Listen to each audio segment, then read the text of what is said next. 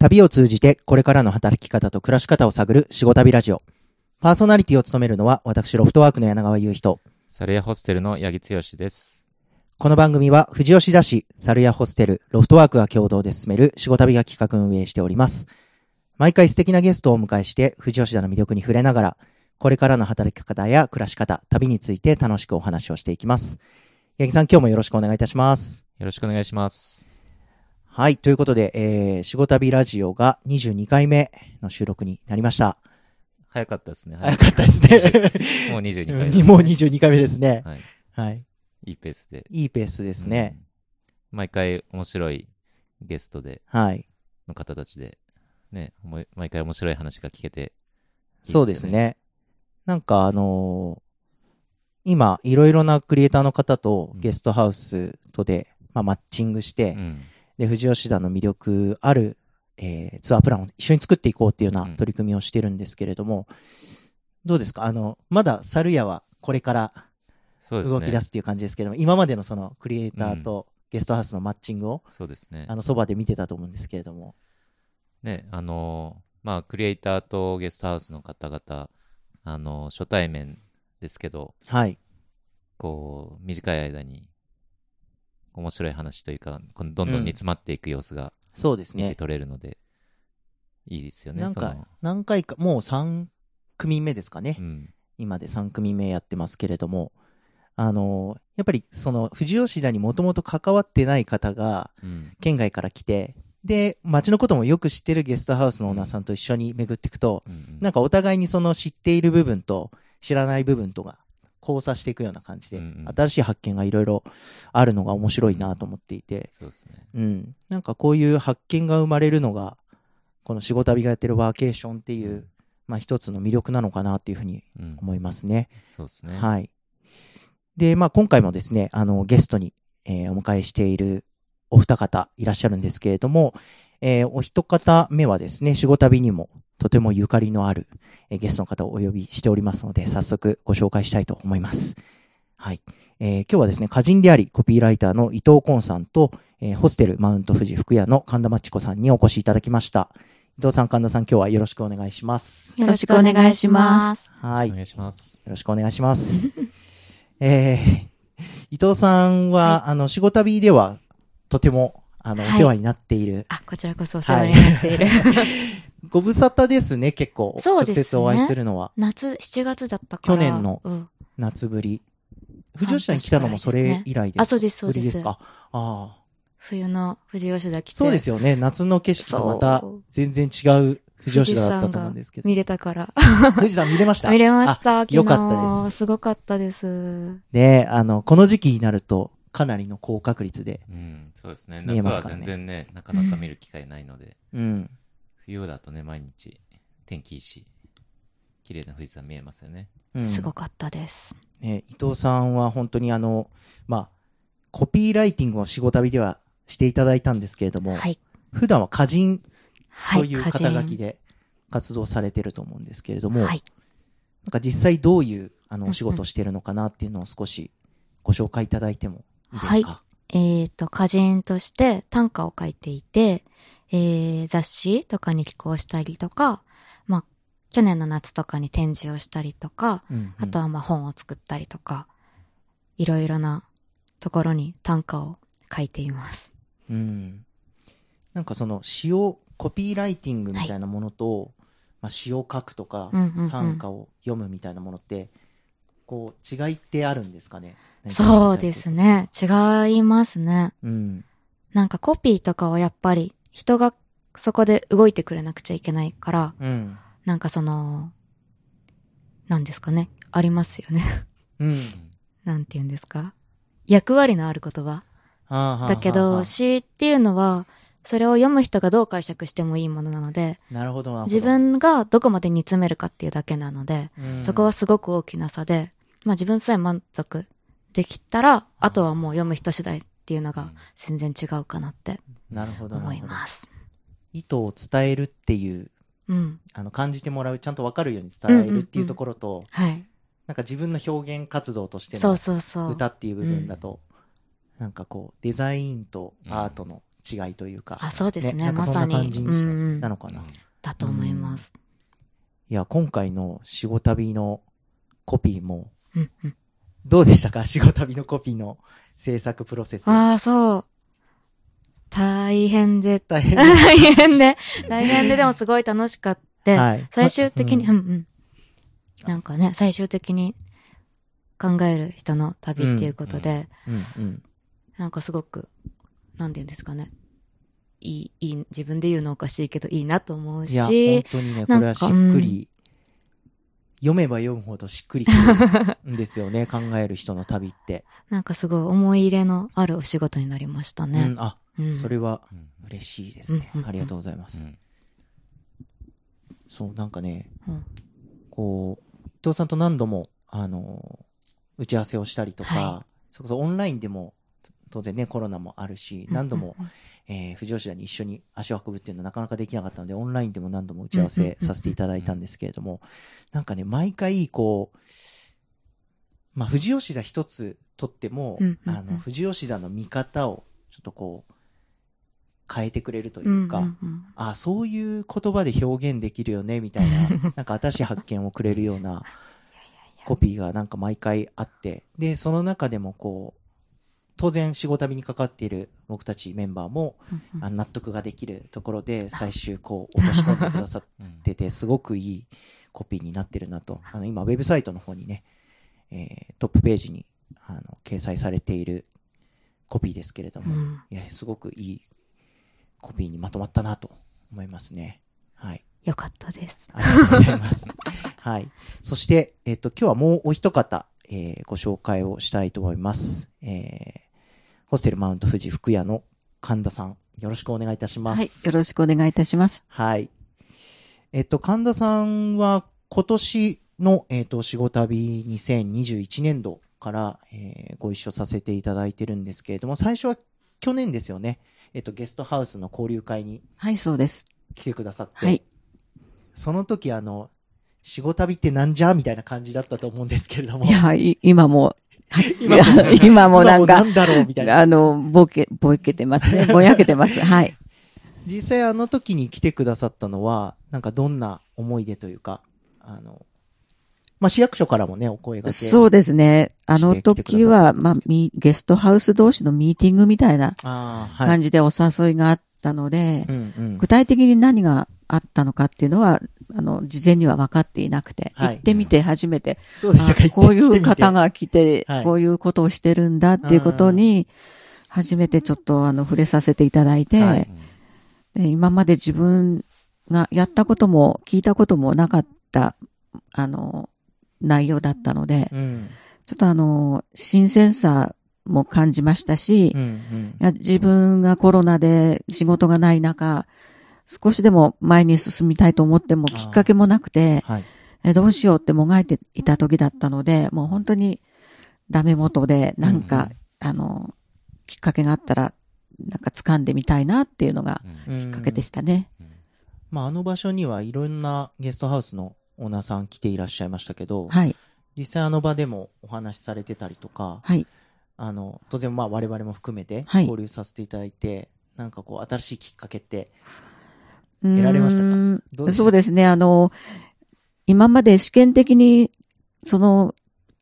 それ、その会以前に試験的にやられていたっていう何件かの、あの、ゲストハウスさんのお話を聞いたときに、うん、はい、あ、そんなことがあったんだとか、うんうん、あ、そんなことができるんだって、あ、そういうなんか驚きだったりとか、あの、本当に、もう本当に何もわからないところから、うん、あ、そういうことがあったんだねっていうところから、すごく興味があったし、うんうん、ね、まあでも、あの、その時はっきりどんなことをしてるのかもよくわからず、はい、で、まあ、あの、お話いただいて、それから自分も、あの、実際に何かさせていただきたいなと思いながら、関わっていくうちも、やっぱりま、まだ、すっきりしない、わからないところがずっとありまして、うんうん、で、最近ようやくなんか、あの、縁、縁取りが少し、こう、はっきりしてきたかなっていう。うん、輪郭が見えてきたと。そうです、そうです。はい。なるほど、なるほど。はい。ああ、なるほどな。福屋さんって、えっと、今ゲストハウス始められてからはどれぐらい経つんですか？えっとにせんじゅうろくねんにオープンしたんですね、うんうん、で今年でろくねんめになるんですけど、うんうん、ここにねんかんはもうコロナでね、ほとんど、うん、あのお客さんが、はいうん、見えないっていう感じですね、うんうんはいうん、それまではコロナ前はやっぱり外国の方も含めてやっぱり宿泊客の方はすごく多かったんですか？うーん、そうですね。まあ始めた当初は、うん、日本人の方はイベントの時のみで、ほとんどが外国人ですね。うーんはい。なるほど。あのそもそも神田さんってそのゲストハウス始める以前ってあの観光協会でお仕事をされてたっていうふうに伺ってるんですけれども、はい、なぜ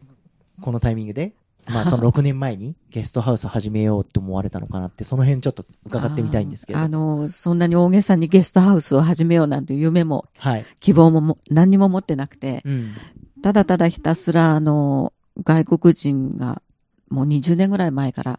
増え続けていたんですね。で富士登山のシーズンになるともう本当にあの富士吉田の町にあの宿泊できる場所がなくて、で本当に苦労したんですよ、うん、でほとんど夏の間の登山シーズンは宿泊施設がないためにご合目にあります県立 の, あのトイレで仮眠を取って、うん、それから富士登山をするようにっていうあのお話を、トイレで仮眠して、そうなんですね、えー、そんなご案内しかできないことに毎年毎年胸を痛めて、あ、なるほど。そんなんでちょうどあのここを始めようって思ったのはにせんじゅうごねんの秋なんですね、うん、秋になってもやっぱりあのすごくそういう需要があったにもかかわらず供給がまだまだなくて、でそんな時に私宿泊の経験ってゼロなんですけども、うんうん、もう無謀にあの何の経験もなしに泊まるところがないんだったら自宅の隣をちょっと改装してそこにね、うん求めできたらいいかなっていうのがきっかけですね。うん、うん、あ、じゃあこの服屋さんはご自宅だったんですか？そうですね、はい、あ、じゃあその一部を改装して作られた。そうですね、はい。服屋と、えー、必要に迫られてというか、そうですね、必要だから作っている。そうですね。それ八木さんも共感する部分あるんじゃないですか？、うん、その必要、町にとって必要な機能としてっていう。そうですね。猿屋も。はい、あのまあ、僕は観光協会とかね、あの神田さんのように外あの案内してる側ではなかったですけど、うん、町の活性化の視点から見てあの町に、えー、そう宿泊場所がないっていうのが、えー、外の人が来れないイコール外の人が来れないっていう状態になってるので、まあ、それは絶対必要だなと思ってサリアを作ったっていうのが、うんうん、目的というかきっかけだったんですけど、うんうん、なので、まあ、当時はね本当に必要とされてたし、うん、その後やっぱり今よんじゅうぐらいですかね、うん、あの小規模の宿は富士吉田市に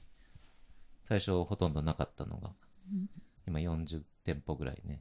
できて増えてってる、増えたので、うん、やっぱイベントとか今まあコロナ中なので、まあ、少ないと思うんですけど、えー、何かあった時にあの泊まる場所があるっていうのは、うん、あのすごいやりやすい、いろんなものをやりやすくなってたりすると思うんですよね、うんうん、そうですよね、うん、いやだからその増えていったゲストハウスの中でもやっぱりコロナが来て、うん、でまた大変なゲストハウスにとってもすごく大変な時期が来て、うんでまあ、去年その仕事旅ではゲストハウスの方々の交流っていうのを場を作らせてもらったんですけれども、うんまあ、当然我々もえワーケーションっていう切り口で富士吉田に新しい関係する方々をつないでいきたいっていうところがあったので、まあ、そういう取り組みをやってたんですけれども、なんかやってみるとあの結構初めてやっぱりゲストハウス同士の交流ってなかなかそれまでなかったので、うん、結構新鮮みたいなお言葉をいただけたのはすごく良かったなと思いましたね、うん、そうですね、なかなかねないですもんね普段から、うん、コミュニケーション取るみたいなきっかけがないので、うん、まあ時々あのあのこう宿泊したいってこうお客さん来てるんだけど自分のところでは受けられないから、うん、あの服屋さんにお願いするとか電話してみるとか、うん、なんかそういうお願いみたいな形で、うん、コミュニケーションを取れてたりしますけど、うんうん、あとなんか仕事旅でそのワーケーションっていう切り口で言うと、うん、あのこ、えーと、服屋さんに以前私は泊まりに来たのは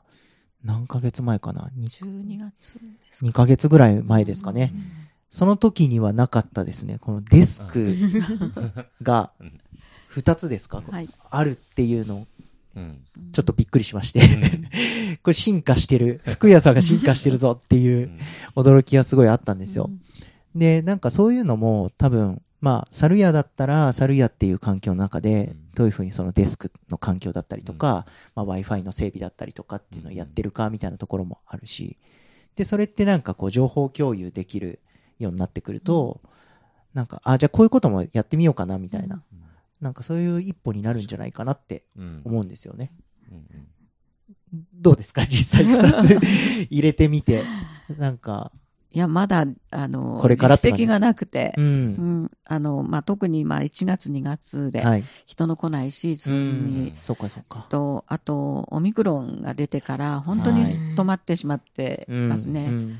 なので先はわからないんですけども、まあ、期待をして、うん、皆様が需要があればあの使っていただけるような場所を提供 さ,、うん、させていただきたいなっていうぐらいな感じですね、うん、今、うんうんうん、なるほどそうですねうん、でも実はあのデスクだけではなくてパソコンもご用意してあるんです。あそうなんですか、はい、へあのパソコンを持たずに旅行に来てしまったんですけど、はい、突然仕事で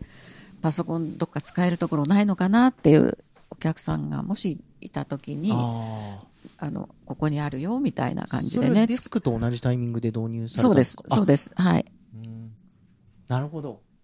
そうなんですね。パソコンもあるんですね。はい、パソコンもにだい。びっくりしました。あります。うんはい。うん、すごい。は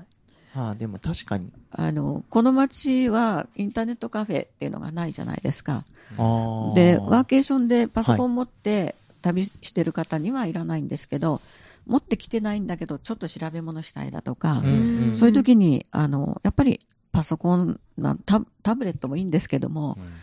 まあ、スマホじゃ分かりにくかったりとかっていう時に、うん、操作しづらかったりとかねそうですね、うんうん、そういう時にやっぱりあったらいいかなって思いましてね、はい、なるほどいや確かにそれはいいですね、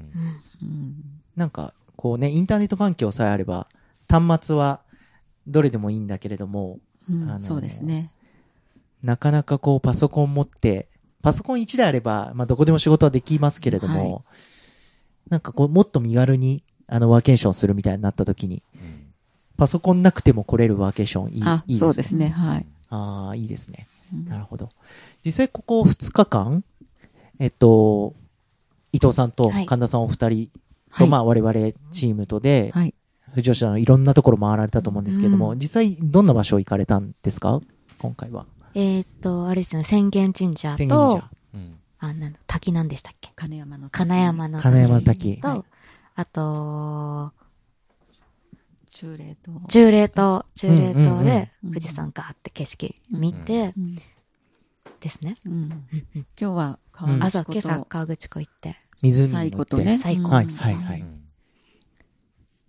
どうでした伊藤さんはその夏ぶりっていうこともあってそうですそうです、まあ、感じ方がねまた全然違かったと思うんですけれどもそう夏に来た時はやっぱり富士山が見えなかったので、はいうん、今回中霊島の階段ひひ言いながら登って富士山見て、うん、びっくりしてこん、うん、こんなみたいなあこんなに見えるの、うん、こんなに見えるんだっていうのと、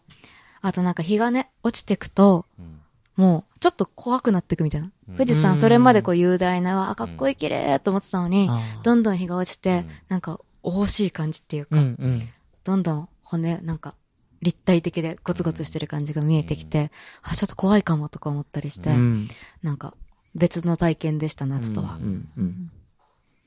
神田さんはどうでしたかあの伊藤さんと回ってみてそうですねあの日頃浅間神社にしても、はい、車で途中まで行ってしまってあまり参道の入り口から歩くってことは、うんまあ、初詣以外はなかったんですけども、やはりあの石灯籠を見ながら歩いて、で歌を読まなきゃっていうのも頭にあって神田さん自身もそうですね、歌をそうですね、そんな感じで、はい、あの今まで素通りしていたものもこう一つずつよく見たりとかね、あと金山の滝には以前はあそこにバーベキューハウスがあったんですけど、うんうん、今なくなってしまって、うん、で以前行った頃とだいぶ様子が変わってしまっていたのと、あ、そうですか。でこの冬 な, なので緑が一つもなくて、うんで、まあ、春になったらすごく素敵な場所になるんだろうなって思いながら行ってきました。今回、はい、うん、神田さんが初めて短歌を作って、はい、神田さんの短歌の才能が爆発してすごいんですよ。そんなことないですよ、ね、そんなことないですよ。なんかその歌を読む時のコツみたいなってあったりするんですか？コツ、うん、なんかよく言うことだとは思うんですけど、そのまま、あのどっちもあるんですよね。そのままを書くなっていうのと、うん、そのままを書くな、なんか見たままってことですか？まあ、見たままを本当に見たままを書くならそれはそれでありかもしれないんですけど、うんうん、なんかそこで起きた事実をそのまま書くと、うん、なんかそこなんていうのかな、分かりづらくなっちゃうことがあって、うんうんうん、さんじゅういちじしか説明ができないので、うん、だからその起きたことのなんだろう、その中にある真実を書くために白い鳥だったんだけどそこは黒い鳥にしなくちゃいけないとか、うんうんうん、なんかそういうことをしてった方が最終的に伝わるという伝わるというか響く届く、うんうん、短歌になるっていうのがあって、あ、神田さんはそういうの全然ね、そういうの知らなかったはずなんですけど、うん、うん、神田さん読ん歌を読んだことは今までなかった？うん、ないです。あ、全然ないですね、うんうんうん、そういうのなんか興味はあったりしたんですか？興味ないです。興味ない。でも実際やってみて、作ってみたんですよね、今日。そうですね。はい、なんか、面白いかなって、言葉遊びみたいな感じで。で,、うんうんうん、で、特にあの、こう、五七五とかね、それに、こう、とらわれずに、言葉で遊んで、後で数えたらそれに当てはまっていったみたいな。ああ。うん。ほうほうほう。でもなんか、景色の抜き、抜き取りこう切り取り方が秀逸で、うん、やっぱりここにずっと住んでるから、うん、もうその本質が分かってるんだなって感じがしました。そんなことないですね、うん、なんか血に染み込んでる人じゃないと書けないような、うんうん、空気ごと藤吉田っぽいような短歌を書かれていてすごい良かったんです、うん、なるほどそんな褒めすぎですね本当に、えー、そうか。なんかでも面白いですね、その藤吉田のことを、まあ、生まれも育ちも藤吉田でっておっしゃってるその神田さんと、はい、なんか伊藤さん、うんうん、今回にかいめですよね、うんうん、藤吉田は。あ、そうです、にかいめです。で来てで、うん、一緒に回って、うん、なんかその、はい、神田さんが読んだ歌によってまたなんか新しい藤吉田の一面を、あ、そうですね、まさに伊藤さんがこう、うん、読むというかその感じる部分としてなんか吸収できるのはすごい面白いなと思いますし、うん、そうですね、まさにさっきのその県外の方と地元の方とのなんか一緒にやるからこそ見つかる面白い部分、うんうんうん、でもなんか見つかったら面白いなと思いますよね、うんうん、そうですね、すごい面白いですよね、うん、伊藤さんがすごいいい先生なんですよ。いやいやいやいやいや、教え方が上手、教え方がすごく上手教えてないじゃないですか自然になって読んでた褒め方が素晴らしい。いやいやいや、引き出し方が上手っていうかね、うんいやいやいやうん、多分あの皆さんあの初対面で伊藤さんと一緒に歌を作ったら、うん、絶対歌が好きになると思います、えーはい、あ、それはいいです、うん、なんかさっき話してたら八木さんも歌を読んだことがあるってそういうあのなんていうんですか、街歩きで歌をっていうのが、はい、作るっていうイベントがあって、うんうん、それにそれに参加したことはあるよねみたいな、うんうん、あ, ありますっていう東京だ東京ですけど、うんうんうん、だいぶ前だいぶ前ですね、うん、なんかそういうのでこうなんていうんですか、まあ、人と街歩き全然知らない人たち同士で街歩きするとかなんですけど、うんうん面白いなと、うん、なんか街歩きする視点もちょっと変わりそうですよね。そのそうですね、普通に通り過ぎるだけの、うんうん、そう、そうですね、それはあります。街もなんか注意深くというか、はい、なんか目に入ってくるものを、うん、なんか言葉に変換する、うんうん、そうですね、考えながらね、いろいろ考えながらこう感じ取りながら、うん、そうですね、あの歩くので、うん、なんかこういつもと違うように街が見え始めるというか、うんうん、そうですね、それは楽しいし、うん、それを共有する、そういう時間を共有するっていうのがそのイベントの楽しみ方みたいなのもあると思うんですよね、うんうんうんうん、まさに歌を読む上での、はいはい、なんかこう訓練というか、そういうのってなんかしてるんですか、伊藤さんは。訓練はなんか自分の中で訓練なんでしょうね、うん、歌を読む鍛錬うん、なんかもっとこう、あーはでもそうですね、ふ昔でもやっぱ好きだったんですよね、書くのが、短歌を書くのが昔から、いや、あの、まあ、ご、ごろくねんまえぐらいなんですけど、うんうん、始めた時にあまりに面白くて、うんうん、なんかその、喋るのが下手なんですよね。うんうんうん、から、でも書く、それも長文じゃなくてさんじゅういちじにまとめたら、こんなに言いたいこと言えるんだっていうのが、すごい面白くって、それからもうほんと狂ったように書き続けてたので、でもとにかく書くみたいな。書くことは大事なんじゃないかな、どうなんでしょう。なんか単語とか意識します、うん、その言葉の、はいはい、うん、なんか、あ、こういう単語いいよなとか、このアイテムいいなとか、うんうんうん、ああ、そうですね、言葉として、うんうん、ありますけど、うん、それを破るのも楽しいみたいなのありますね、うん、なんか自分の好みとしては丸い言葉みたいなのすぐ選びがち、うん、なんていうのかな、あんまりトゲトゲしたような、なんだろう、うん、イノベーションとか絶対短歌に出てくるんですけど、えー、イノベーション、まあ、イノベーション別に解くわけじゃないですけど、短歌に合うのかどうかちょっと実験してみたくなりますよね多分書く人が書いたらね、いい短歌になるんでしょうけど、あんまりそういう張りのある言葉は普段あんま使わないっていうのは好み。カタカナ言葉みたいなことなのかな。カタカナは割とカレーライスとかを使いますけど、イノベーションは使う、うん、でもなるほど、そうですね、なんか言葉にこう、うん、単語に情景が浮かぶものとかあるじゃないですか、うんうんうんうん、なんかそういうの、なんかこう普段自分は使わないけど、はい、なんかふとした時に言葉意識してると、うん、あ、その言葉いいなとか、なんか、あ、これ使えるなとかって思ったりするんですか、普段言葉生活してる中で。言葉メモみたいな、そうですね、言葉メモ、単語、うん、単語メモあんまりないですかね、書いても結局使えなかったりするので、あ、そうですね、あんまないですかね、うんうん、むしろなんかその映像のまま覚えてることが多くて、なんかすごい愚痴言うときに、うん、梅干しサワーの梅干しをめっちゃ刺しながら愚痴言う友達がいてそういうのとか見てると、そういうのが後々題材になったりするみたいな感じですかね、うん、言葉っていうよりは映像が多いですかね、うん、なるほどね、面白いですね、面白いですねそうか、うん、なるほど。単語単語一つ一つっていうよりかは、情景をそのまま、うんうんうん、なんかシーンとして、うん、そうですね、さんじゅういち文字に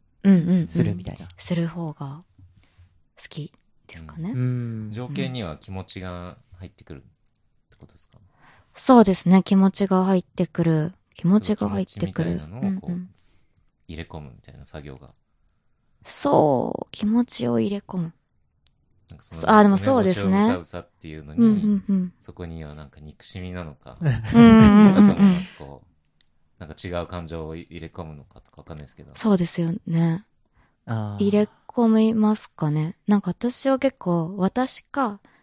誰か相手、うん、一人称か二人称の短歌ばっか書いていって、うん、いるので、大抵その梅干しを指している誰々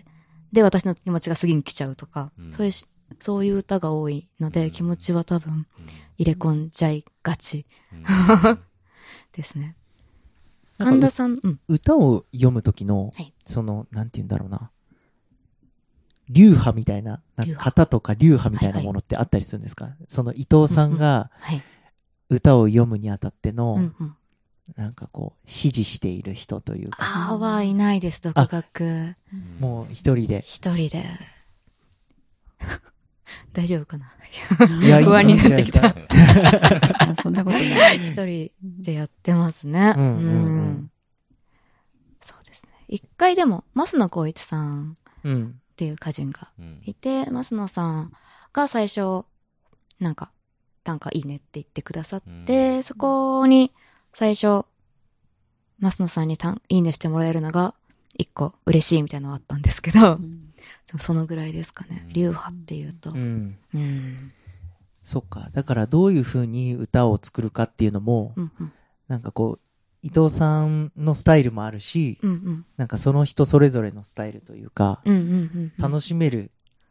懐の広さみたいなのがあるってことですよね。あ、そうですね。本当に誰が書いてもその人っぽくなるっていうのはあると思ってて、うん、どうやっても出ちゃうその人の片鱗がっていうものだと思うので、誰が書いても面白いと思います。神田さんの読んだ歌は僕はまだ聞いてないんですけれども素晴らしいですよ恥ずかしいっていう感じだったんですけど、いや、見ますか？はい、見てみたいですちょっと、えー、読んでみてください、ぜひ。どんな歌を？滝野はそうですね、これ読み上げてもいいですか？はい、あ、神田さん読む、ね、読まないじゃあ伊藤さんぜひ。じゃあ、はい。水しぶき凍てつく水滴溶かそうと、我が暮らしぶり止まるなというっていう歌を生まれていて、なんかまず音がかっこいい我が暮らしぶり止まるなというとか、うんうん、そんな太いですよね、言葉の表現が、うんうん、確かに。こんな堂々と下の下の句っていうんですけどななの部分を堂々となんかその始めたての方で、こういう言葉遣いってなかなか出てこないし、音も気持ちいいし、でまたなんか神田さんの短歌もすごい映像的だなって思ったんですけど、うん、水しぶき、これあれですよね、かな、なんです、何の滝、金山の滝、どうしても覚えられない、はい、金山の滝を見て、あ、この説明神田さんからしてもらった方がいいかな。金山の滝を見て勢いがあって、でも凍ってる部分もあったんですよね。そうですね。それを、うん、その氷を溶かそうと水しぶきがバッと上がっていて、うん、その勢いに対して我がし暮らしぶり、うん、私の暮らしぶりに止まるなと言われているような何か感覚を覚えた、うん、っていうのがすごく映像的なイメージとしても美しいし、うん、強い強いエネルギーを感じるんですよね、うん、神田さんのなんか強い生命力みたいなものを感じてそこから出てきてるんですね、うん、出てきていて面白いなと思ったんですよね。確かに面白い。面白いんです。まだあるんですか？はい。まだある。じゃあもう一句。どれがいいですか？あ、これいいですか？はい。いつの日か袖すり合った灯火よ、我ここに来て手を合わす今。うん。っていう歌で。これはどんな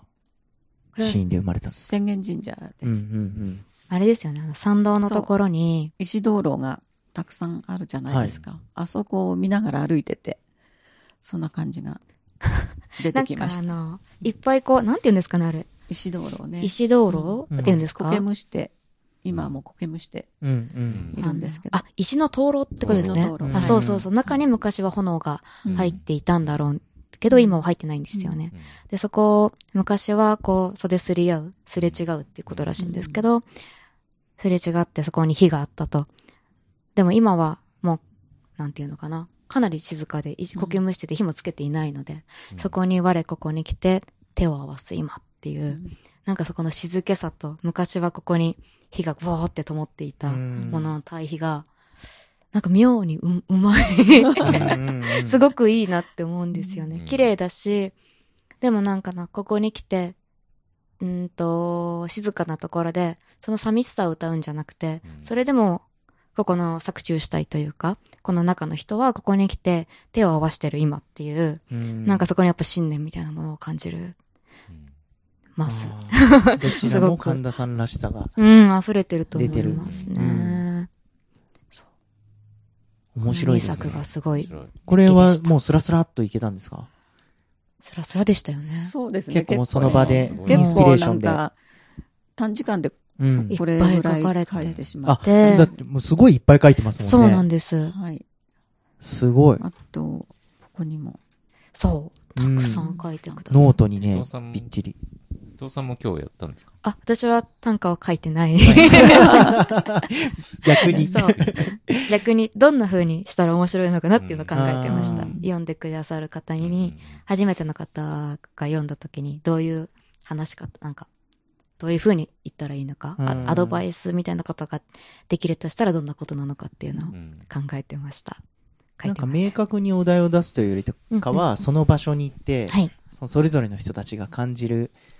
ことをもうそうですね、思い思いに書いてってもらうっていう。そうですそうです、うん、最初歩いて、えーと、いろんなとこみんなで歩いて、うん、帰ってきて一回話し合いの時間を作ろうということで、うん、昨日もそれやってみたんですけど、やっぱ話し合ってみると結構面白くて、あのー、浅間神社に行った時にあのー、なんだったっけな、ゆるなんでしたっけな許されない許され、許されない感じがするみたいな感じでしたっけ、うんうんうん、みたいなことを。あ、バレるだ。そう。うん、バレるなんかあそこにいると見透かされてるような、バレてしまうような感覚があるね、うん、みたいな、うんうん。で、普通神社ってかああいう厳かな場所を、ちょっと、ちょっと怖いみたいな感じもあって、うん、何かに例えるとしたら、お父さんとかそういうものが出てきそうだけど、でもあそこは厳かだけど、何かもう見透かされてる、バレているような感じがするっていう意味では、父よりは母に近い感じがするみたいになって、うん、確かに、なんかその、まあ、いろんな家庭があると思うんです、一概には言えないんですけど、確かになんかその、父と母ってそういう違いがあったりするんだなっていうところで、全然関係ないものですけど、父と母っていう言葉の整理が、みんなで、あ、確かにそうだねっていう話し合いができたりとかして、うん、なんか同じものを一回見てから感覚で話し合ってみるっていう時間がすごい面白くて、うん、そこを一回やると結構書くのが楽しくなるんじゃないかなと思っていて、うん、そうですね。ああ、いいですね。うん、そっか。だから自分で感じたものを言葉にも書き留めつつ、うんうん、メモしつつ、いろんな人と対話をしてみるとまた新しい発見があると、うんうんうん、なんかその自分で書いたものを感覚で話すってことですよね。感じた、なんでそう感じたのかみたいなところも話していくと、うんうんうん、なんかより自分の感覚で感じたものの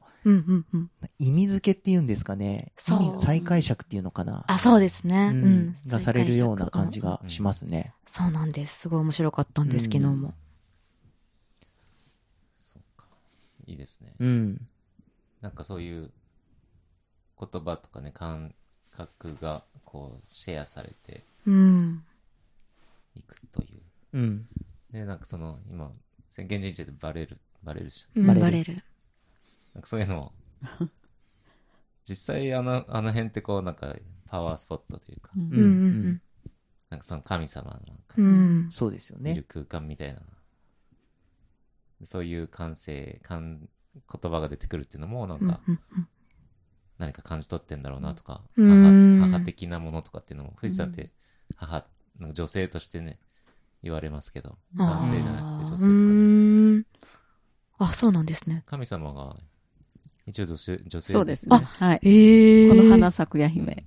えー、うん、知らなかったです。あ、そうなんだ。なんかそういう母的なるものを、うん、は富士山は持ってるみたいな。面白い。じゃあ昨日の話し合いがすごい。そうですね。だからそこで感じてるものっていうのは、うん、富士山から受けている感じもあるし、うん、のかなと今聞いてすごい。ね、ああ、面白い、お。いいですね。これはお互いの持ってるやっぱり情報だったりとか、うん、また交換し合うと話が深まってって面白いですよね。うん、いや面白いと思います。伊藤さんが今母って言われて。うん、女の神様って知らずに母って感じたってのもすごいなって今思いました。そうそうそう。あ、そうですね。昨日の話でそう。なんかびっくりしました。ね、面白い。いや、面白いな。これあの、どんな最終的に、うん、まあお二方で今日、昨日と今日か、うん、はい、えー、ふつかかん回ってこられて、どんなプランになりそうかってちょっと今教えていただける範囲、あ、語れる範囲で、どんなことできるといいなみたいなところを、そうですね、はい、ちょっと教えていただけたら嬉しいんですけれども。どんなプラン？でもなんか考える時間が多分なんでしょうね、その短歌を作るときってさんじゅういちじにまとめなくちゃいけないから、本当の自分の気持ちって何かっていうのをめちゃめちゃ考えなくちゃいけないんですよね。で、その時間を最初、にじかんぐらい取るか、みたいな。いちじかんぐらい、にじかんぐらいやって、作って、ご飯、みんな発表して、ご飯食べ行こっかみたいな言ってたんですけど、うん、いや、もうこれは合宿だから、うん、制作時間がっつりとって言って、うんうん、一晩取ることにしたんですね。おだから、まあ、寝る間を惜しんで書いていただいてもいいし合宿ですね、本当に、ね、まさにこの富士吉田っていうすごく静かでね、いい街で、仕事旅のコンセプトにも通じるところがありますけど、うんうん、そこでがっつり制作に向き合うことで自分と向き合う時間みたいなものを楽しんみんながじっくり持てて楽しんでもらったら、うん、それが一番いいんじゃないのかなって思ってて、うん、私はそんなことを思いました、うんうんうん、神田さんは？いや、あの今までなかった視点から、はいうん、街歩きだったり、うんあのまあ、そういう時間の取り方だったり物の見方っていうのもあの最終的にはこの歌を読むっていうところを頭の中に入れながら街を歩くっていうことがあの今までただふらっといいところだけ見てっていう観光とはまた違ったものが生まれてくるのかなっていう期待でワクワクはしてます。うんうん、まさにそれが、うんね、仕事旅としてやりたい、うん、ね本当ですね。ですよね、うん、すごい仕事旅らしいというかね、うん、ツアープランになりそうな気がしますね。はい、これすごい楽しみ。日にちは決まってるんでしたっけ？決まってますね。決まってますね。はい。えー、さんがつのじゅうににち。はいさんがつじゅうににちとじゅうさんにち、うん、このふつかかんをかけて開催ということで、うんはい、これからね、はい、イベントのページとかを作って、はいえー、皆さんにも告知していきたいなと思うので、はい、ご興味ある方ぜひ、えー、定員がそんなにあの数多く入れないのでそうですね、はい、そうですね早いもの順で早いもの順でこれは貴重なツアーになると思いますけどね、うん、はい楽しいと、うん、楽しみにお待ちいただければなと思います。はい。はいはい、ということであっという間にお時間が来てしまいました。はい。ね本当に伊藤さんと神田さんのこの対話から生まれたツアープランということで、うん、ぜひ、はい、あの参加いただきたいなと思っております。はい。ということで、えー、本日は歌人コピーライターの伊藤昆さん。えー、ホステルマウント富士福屋の神田真知子さんにお話を伺いました、はい、伊藤さん神田さん今日はありがとうございました。ありがとうございました。ではまた次回のしご旅ラジオでお会いしましょう。